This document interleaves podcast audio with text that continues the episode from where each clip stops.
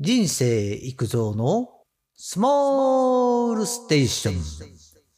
エビ餃子のレシピは難しいけど、ポイントは2つです。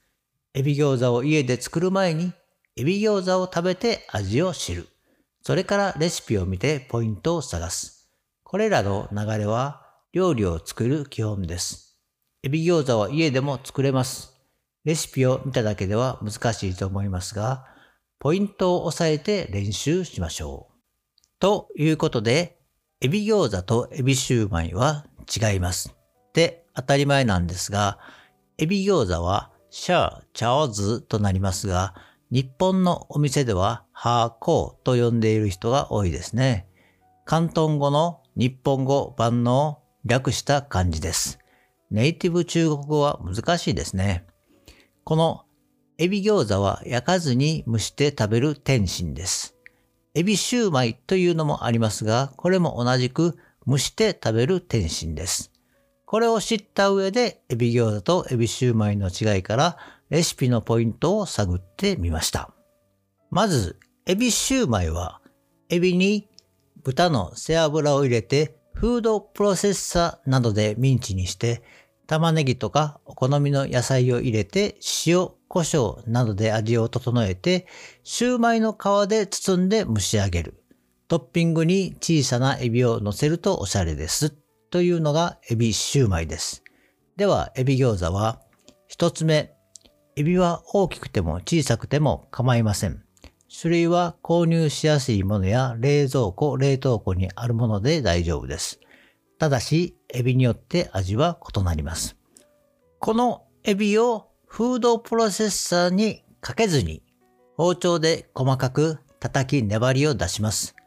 この時に粘りを強くするために少量のイカを入れてもいいですね。隠し味程度です。さらに背脂も一緒に包丁で叩き、エビに混ぜます。この包丁で叩くことが一つ目のポイントです。フードプロセッサーだと細かくなりすぎますね。包丁で叩く意味は、ある程度のエビの形を残すためです。食感が全く違います。包丁で叩いたミンチができたら、ボウルに入れて、味は塩、胡椒、砂糖微量、生姜みじん切り、白ネギみじん切りです。ごま油も香り付けで入れましょう。野菜はタケノコと椎茸のみじん切りなどが定番ですね。そして卵白と片栗粉をつなぎとして入れて、とにかくこねて粘りを出します。冷たい方が粘ります。出来上がれば冷蔵庫でさらに冷やして硬くしておきましょう。二つ目、エビ餃子の皮がとても重要です。エビ餃子は蒸し上がった状態で中身が透けていなければなりません。透明になる皮にするには浮き粉が必要です。浮き粉は熱湯を加えながらヘラなどを使い混ぜていきます。この時、塩、ラードを一緒に入れましょう。熱湯は少しずつ入れていくのがポイントです。耳たぶぐらいの硬さになるのがベストですね。浮き粉で皮を作るのが二つ目のポイントです。皮は本来中華包丁で押さえつけて薄くしますが、家庭なら製菓用の平べったいヘラなどでも代用できそうです。